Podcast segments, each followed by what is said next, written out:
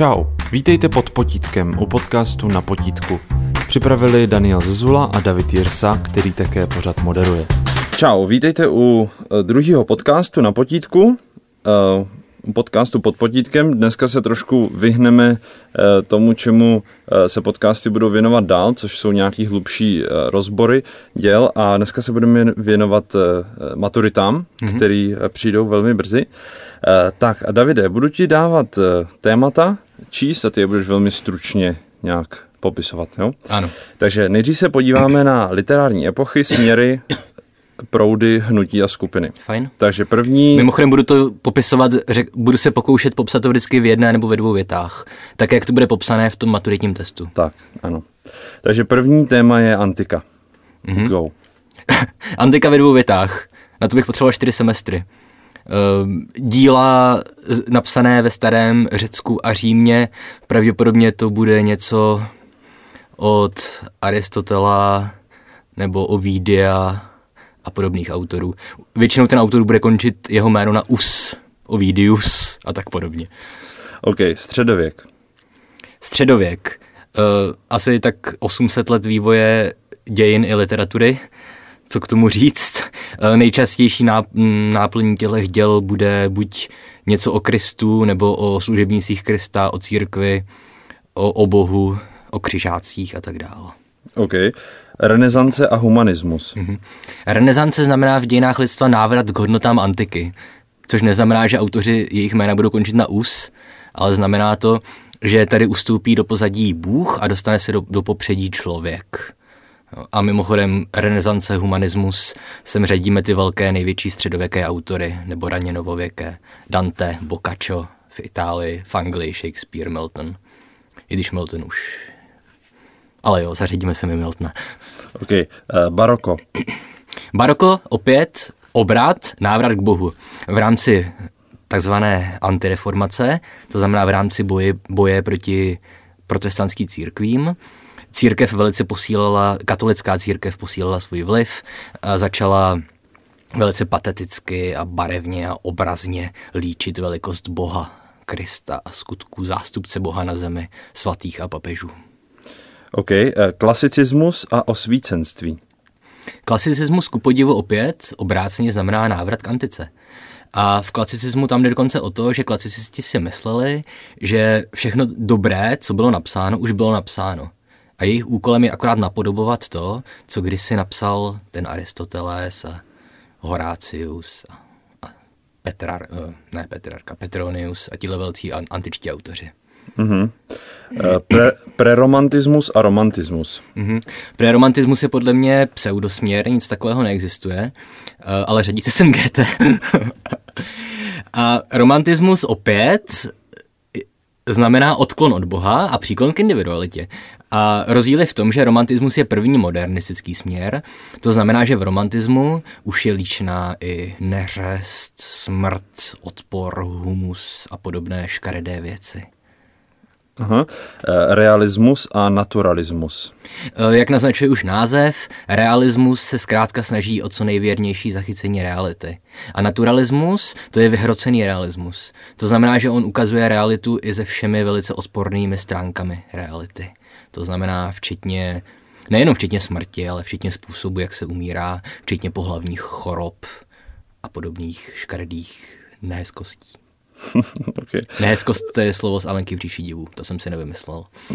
OK. Uh, literární moderna v závorce, symbolismus, impresionismus, dekadence a tak dále. Na tohle jsme dělali asi tři videa na potítku, to přeskočíme. OK, takže jdeme dál. Modernismus a avantgarda. To je to jsme taky dělali několik videí. Ano, pokračujte dál ve sledování videí na potítku, kde budeme pokračovat v avantgardě velice brzy. Mm-hmm. Uh, existencialismus. Existencialismus, zajímavý směr. Eh, v existencialismu se nacházíme v situaci, kdy si člověk uvědomuje, že on sám je tím, kdo rozhoduje o osudu svého života. A to je strašně zdrcující představa, protože vy najednou nemáte žádnou výmluvu. A všechno, co uděláte, tak je jenom vaše vina. Vy jste sice byli vrženi do světa, bez možnosti rozhodnout o tom, kde se narodíte, do jaké skupiny lidí se narodíte, ale přesto vy se s tím životem musíte poradit sami. A to je ta existenciální situace, kdy vy existujete a musíte přijít na to, jak máte existovat. Dokázal bys to nějak zařadit časově? No, to je těžko říct. Oficiálně existencialismus v Čechách se projevuje ve 40. letech a asi nejznámější představitel je Egon Hostovský, ale nejvýznamnější kritik existencialismu Václav Černý, on ho vlastně antedatuje, to znamená jako zpětně ho nachází už na konci 20. let 20. století, třeba u Halase nebo u Závady. Hmm, okay. Uh, socialistický realismus. Ano, to je asi největší zločin v dějinách literatury. To odpovídá samozřejmě realismu, to znamená popisování skutečnosti, ale zároveň to slouží politickým idejím, samozřejmě komunistickým. Takže sociální realisti, socialističtí realisti se snažili psát romány, které měly ukazovat ten krásný, šťastný život v té přicházející komunistické společnosti. Nádherný. Hlavní autor Řezáč, uh-huh. Majerová. Okay. Eh, magický realismus. Magický realismus máme spojený především s latinskoamerickým prostředím. Autoři jako Garcia Marquez, budíš mu země lehká, před několika týdny zemřel. Eh, to jsou většinou romány, které se sice na první pohled tváří realisticky, ale nacházíte v nich i nějaký podton, řekněme magický, to znamená, že se tam dějí nějaké nadpřirozené věci, ale zároveň to prostředí není jakoby fantastické, není to pán prstenů. Je to skutečný svět, ve kterém se ale dějí nějaké nepřirozené věci. A opět, kdybychom trošku antedatovali, tak první magický realismus bychom asi našli u Michaila Bulgakova v jeho románu Mistra Markétka, který se odehrává normálně v současné Moskvě, nebo ne v současné, v soudobé Moskvě, a zároveň jsou tam přítomné postavy, jako je Ďábel a jeho suita a tak dále.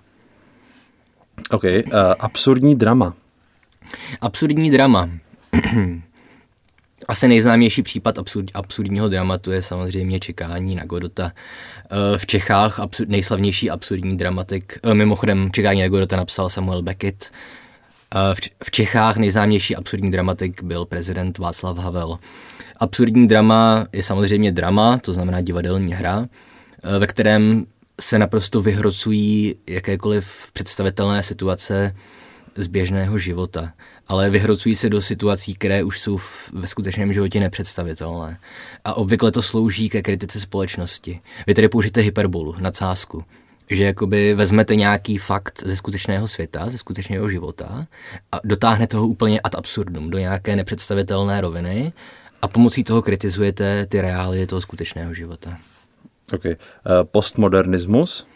Postmodernismus, ten je populární v dnešní době to je směr, který ještě překročil modernismus. Opět samozřejmě potřeboval bych na to asi 10 hodin, abych ho schrnul aspoň částečně.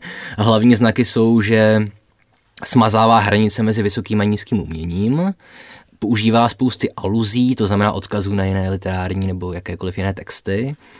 A e, obvykle je taky velice komplikovaný, co se týče struktury příběhu, vyprávění, narrativu.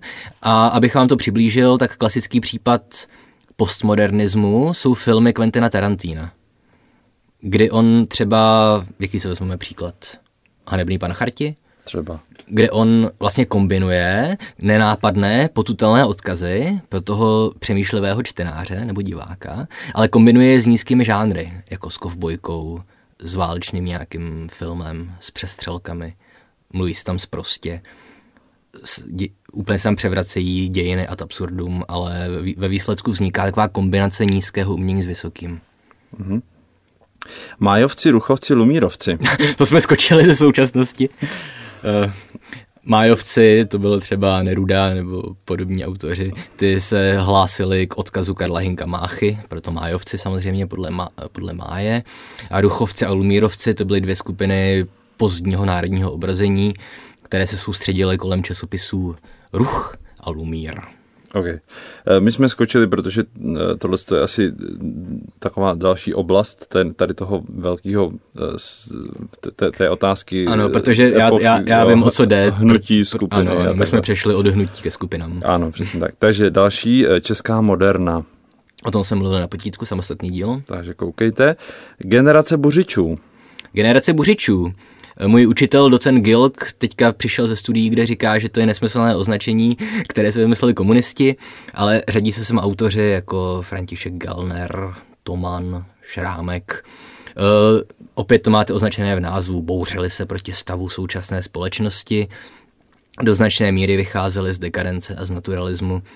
Před, uh, zarecituju vám klasický bušičský úryvek. Nesemřu já od práce, nezahynu bídou, nezalknu se v oprátce, zajdu si filídou. Myslím, že tohle vysvětluje, jak vypadala jejich poezie. A ještě můžeš to časově nějak teda vytyčit. Ty říkáš, že se bouřili proti uh, současné... Začátek 20. století, Výborně. před válkou ještě. Výborně. Uh, OK, devět sil. Máme na potítku. Ano, takže koukejte. Uh, skupina 42. Skupina 42, autoři, kteří tvořili převážně za války. Uh, představitel by byl třeba Ivan Blatný, oni se snažili popisovat realitu všedního dne, oproštěnou od nějakých velkých metafor. Samozřejmě ta poezie do značné míry odpovídá době, ve které vznikala tedy světové válce. Druhé. Uh-huh. Uh, prokletí básníci. Kteří? Prokletí básníci. Prokletí básníci je termín, který se užívá už od Viona až po současnost. Uh, většinou každý dneska zpěvák popové kapely o sobě říká, že je prokletý básník a ten termín nic, nic neznamená. Hm, tak eh, Dobře, tak, proč, si tak, tak proč si tak říkají? Eh, dobře, obvykle se to používalo pro autory, kteří měli krátké, krušné životy, zemřeli mladí a tak dál. Ale já tenhle termín nesnáším, protože to nemá nic společného s literaturou, je to uměle vytvořená škatulka. Pokud se s tím potkáte u maturity, bude to Vion.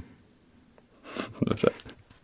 Uh, uh, ztracená generace, Lost Generation. Uh, ztracená generace je generace, která své mládí prožila za války. Teďka nevím, jestli mluvíme o anglické nebo o německé. Je to tady jako Lost Generation, závorce ztracená generace, takže asi anglické. Aha, takže to bude myšleno autoři, jako byl Hemingway a tak podobně. Hmm. Opět autoři, který, kteří část života přišli za války, zúčastnili se války a ztracená generace si říkali proto, že jim vlastně ta válka vzala mládí, se ztratili. Ale tohle označení se používá i třeba pro starší autory, jako byl Remark, který samozřejmě žil už za první světové války a psal o první světové válce. Mm, tak Ale ta souvislost tam bude vždycky s válkou. OK. Uh, poslední je Beat Generation, beatníci. Ano, beatníci. Kerouac. Pozor, ne bídníci. Já vím, já vím. ne, to já říkám Aha. Těm, těm co to poslouchají. Aha, děkuji, děkuji. Ty jsi chytrák. Takže ano, není to Jean Valjean, ale je to Jack Kerouac, Ferlinghetti, Allen Ginsberg a podobní autoři. Eh, předchůdci hippies, už začali se formovat v 50. letech, eh, žili nezávazné životy, cestovali po Americe stopem nebo nelegálně vlakem a psali většinou texty vyprávějící o tomhle divokém způsobu života. Klasický případ je Kerouacův román Na cestě, doporučuji. Výborně. Takže uh, uh, to byla ta první velká skupina. Druhá velká skupina jsou uh, autoři a jejich literární díla, kterým se věnujeme na potítku. Mm-hmm. Takže koukejte na náš kanál na potítku, kde se tomu David věnuje velmi zevrubně. Jak, jak dílům, tak autorům. A poslední, třetí skupina velká jsou literární žánry. Okay. Jo, takže můžem? Jo. Anekdota. Vtip. Bajka. Uh, Dobře, nebudu odpovídat jednoslovně. Já bych řekl zvířátka. Bark, ano, bajka je personifikace převedená na celý text. To znamená, že personifikace je, že šumělo, že šeptali stromy, ale bajka to bude celý příběh o tom, jak šeptají stromy. A bude to nějak převedené tak, aby to fungovalo jako, aby jsme se dokázali převést i na lidi, i když to dělají zvířata nebo neživé věci. OK. Do jaký míry bys řekl, že třeba entové mm-hmm. jsou bajka. Entové nejsou bajka, entové jsou, entové jsou personifikace. Ale kdybys napsal jeden krátký, jednu povídku o entech, kde by třeba vyšlo najevo, že jedni, jedni enti jsou zelení a druhý jsou hnědí a ty zelení šikanují ty hnědé, to protože mají jinou barvu pleti, tak by to už byla bajka, protože by to ukázalo škodlivost rasismu. Mm-hmm, dobře. To znamená, bajka je vlastně celý to dílo, ne, nejenom... Bajka, bajka je celé dílo, jedna velká personifikace. Ano. E, balada. Balada je básnická skladba s tragickým nádechem. Hrdina obvykle umírá, umírá někdo nějaký jeho blízký, nebo to obecně to končí nějakou tragédií. Mm-hmm. Cestopis. Self-explanatory. E, elegie? Elegie v původním slova smyslu znamená nářek.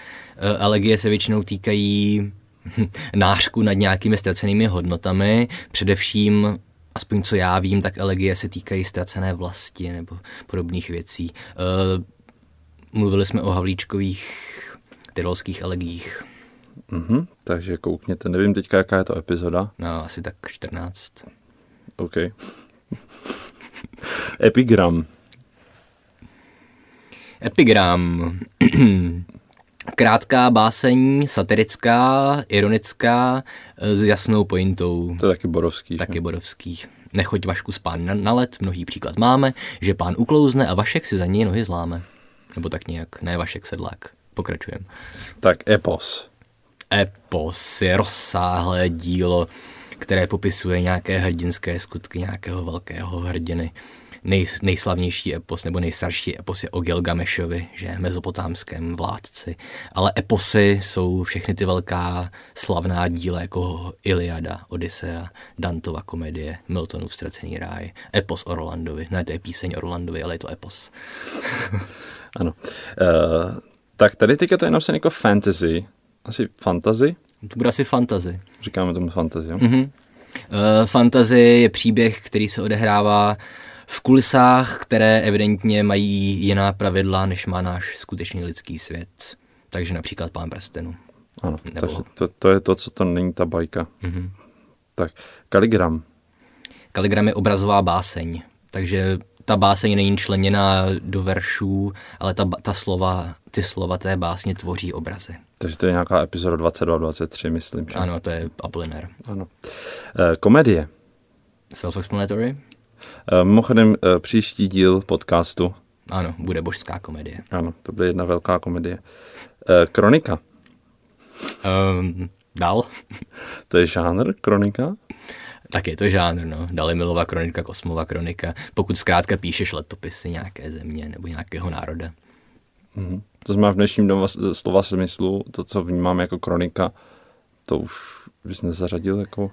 Uh, Když se píšou kroniky různých obcí třeba tak, tak no určitě. má to nějaký... To je zkrátka popis, pe, ale jako kronika literární, žánr, jako... kronika literární na rozdíl od kronik obcí má mít literární hodnotu.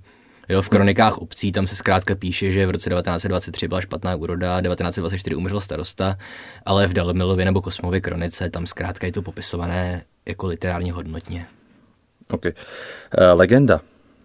Uh, legenda v původním slova smyslu je příběh ne, je forma, která má velice přísná pravidla, líčí život nějakého světce, nějakého svatého, e, obvykle začíná narozením, potom pokračuje dospíváním, ten světec vyniká nad všechny ostatní lidi ve svém okolí, stejně jako vynikal Kristus a následně samozřejmě přichází zázraky, mučednická smrt a zázraky po smrti. Mm-hmm. Mýtus. Mýtus je slovo, které je zatížené strašně terminologicky. E, obvykle v tomhle slova smyslu, který po mně asi žádá teďka ta maturita, Mýtus, ano, je to, je to ze, stránek Cermat, ze stránek Cermatu. Ano, ano. E, mýtus, pokud to nebudeme brát jako psychologicky nebo psychoanalyticky nebo literárně teoreticky, myslím, že teďka tady chtějí slyšet, že mýtus jsou příběhy nějakých národních pověstí, jo, které se skutečně nestaly, ale které zároveň popisují nějaký příběh, který je univerzálně platný pro lidi. Takže třeba asi Oidipovský mýtus, to je ta situace, kdy zkrátka syn se zamiluje do své matky a nenávidí svého otce, což je situace, nebo což je příběh, narrativ, který se opakuje ve všech kulturách nezávisle na sobě. Mýtus o povodni, o velké vodě. Máme to ve všech kulturách, ve španělské, v české, v aramejské, v řecké. Novela. Eh, novela je prozaický žánr na pomezí mezi románem a povídkou. Není, na rozdíl od románu není členěný do kapitol, ale rozhodně nemá 20 stránek jako povídka, je to o hodně delší. Tenhle žánr je taky takový jako dost pofidérní, těžko se definuje. Je to spíš jako délkou, než, právě, než tím samotným právě, žánrem textu. Právě, tenhle žánr se definuje jenom délkou a tím, že není členěný do kapitol. Mm-hmm. Myslíš si, že bys našel nějaký limit mezi povídkou, novelou? A... Uh, já bych řekl, tak 80 stránek už je novela.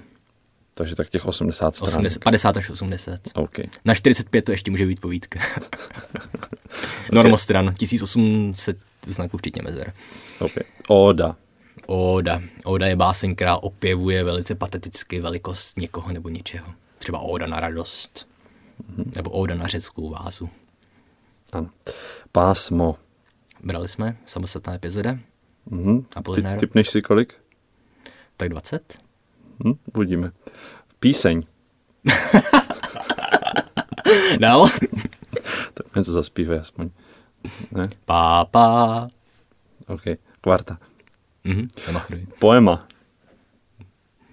Poema. Nevím, dál.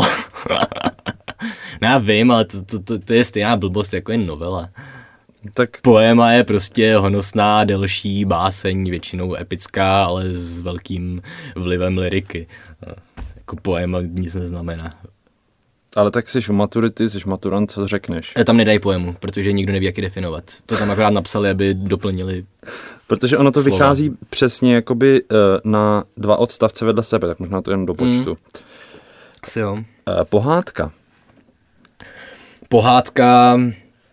Tady bych možná něco řekl, přestože to může být self-explanatory na první pohled. Hmm, jak je třeba rozdíl mezi fantasy, nějakou, nevím, mít, mýtusem, legendou, pohádkou? Um, tady je problém na to, z jaké doby ta pohádka pochází. V dnešní době pohádka je odlehčená, pokud se tam děje něco špatného, tak se to vždycky napraví a dobře to dopadne.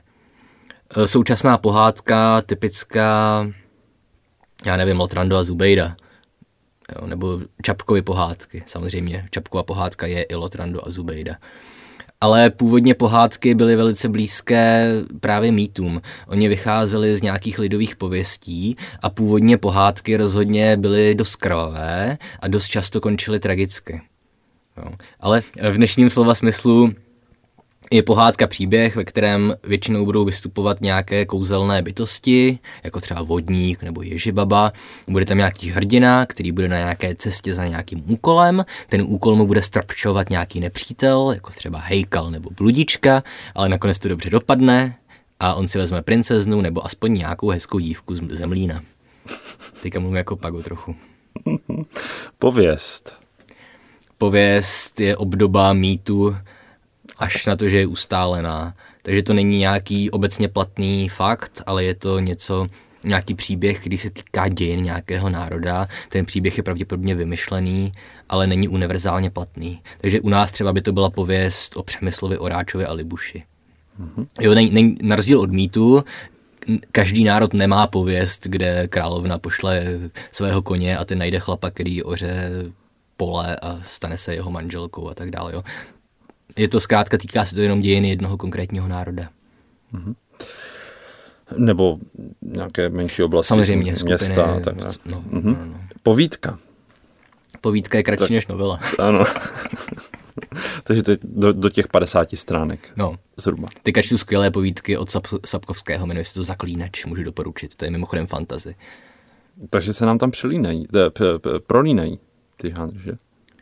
Že No- povídka to je, to je jakoby délkově vymezený, No, tak- zatímco fantazie je spíš jako žánrově Fantazie je žánr, povídka je forma. Forma, OK.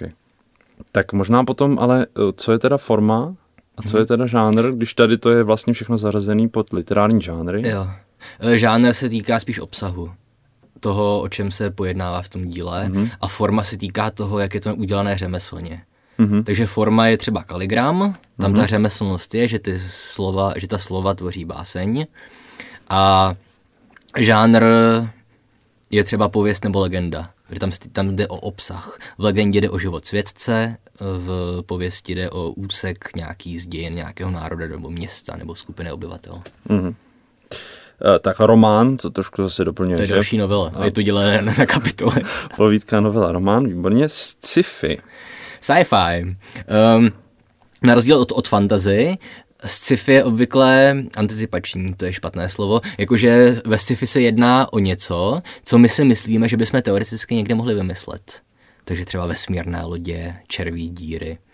95% sci-fi podle mě vychází z Einsteinových teorií a toho, co Einst- Einstein řekl, že je možné.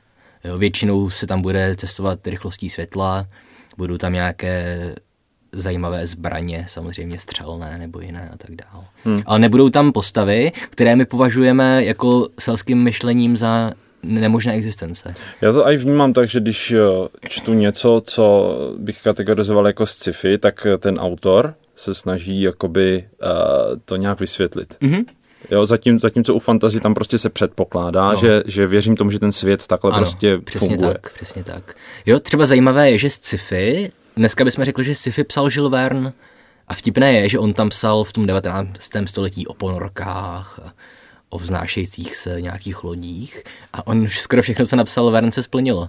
My dneska máme ponorky a máme letadla. A není to spíš jako podle toho, jestli ten autor se to snaží jakoby uh, vědecky mm-hmm. nějakým Taky způsobem no. podložit? Určitě. Protože když nesnaží, tak je to fantazii a když snaží, tak je to sci-fi? Do jisté míry, no. Uh, na druhou stranu, třeba ve sci-fi jsou většinou mimozemštění, že? Hmm. A dost často je nám prostě řečeno, že ty mimozemštění existují. Jo. A tím to končí. Třeba v té řadě o Artemisovi Faulovi, mm-hmm. tam mhm. prostě uh, je to o skřících, mm-hmm. jo, ale on prostě operuje s tím, jak by to bylo teoreticky možné na tomhle světě, ve kterým žijeme. Je to sci-fi nebo fantasy? Artemis Fowl zrovna kombinuje oba, oba tyhle dva přístupy. To by... Jako skřídci jsou fantazy, protože skřídky nemůžeme synteticky vyrobit. No ale tak pokud už existují. On... Tak je to fantazy, protože neexistují. Přečti si to a budeš vědět, že nevíš. Já jsem četl komiks. Dobře, takže jdem dál. Uh, sonet. Sonet je velice specifická forma psaní básně. Původní italské sonety nejvíce proslavil Petrárka, mají strukturu 4-4-3-3. To znamená kolik? 14 veršů, čtyři sloky, dvě po čtyřech, dvě po třech. A obvykle jsou milostné, týkají se lásky. Ale potom v Anglii se tahle forma trošku pozměnila a změnila se na 4, 4, 4, 2. Takže pořád ještě nám zbývá 14 veršů. Ale především Shakespeare to byl, kdo sonet poněkud převrátil, protože už nepsal jenom jakoby milostné sonety, e, především už proto, že většinu svých sonetů adresoval jinému muži a nebyl to homosexuál, ale taky tam v těch sonetech tematizoval i na témata, než je láska. A taky on to udělal, nebo v té Anglii ta struktura 4-4-4-2 byla proto, že v těch závěrečných dvou veršech, verších, těm se mimochodem říká kuple, kuplet, tak tam přines nějakou pointu, trošku ve stylu epigramu. Vyhrocenou pointu. Mm-hmm, okay. Romance? Hmm. Romance... Eh, opět těžko říct, k čemu to vztáhnout. Shakespeareovy romance byly dramata na pomezí mezi komedií a tragédií, ale romance mě samozřejmě naskakují balady a romance, což je chyba. E, romance byly řekněme, zamilované příběhy, takové lirické, které končily dobře. Hmm, taky tohle se mi těžko definuje, romance. Přečtěte si Shakespeareovu bouři. To si myslím, že je dobrá rada. Ano. A poslední je tragédie. Tak už jsme zůstaneme u toho Shakespearea, ne? Mhm. Tragédie nemusím vysvětlovat. Tak zase koukněte na potítku. Přesně tak. Ano. Především na, na Hamleta a na Macbeta. A Hlavně na Macbeta, už na to se nikdo nekouká.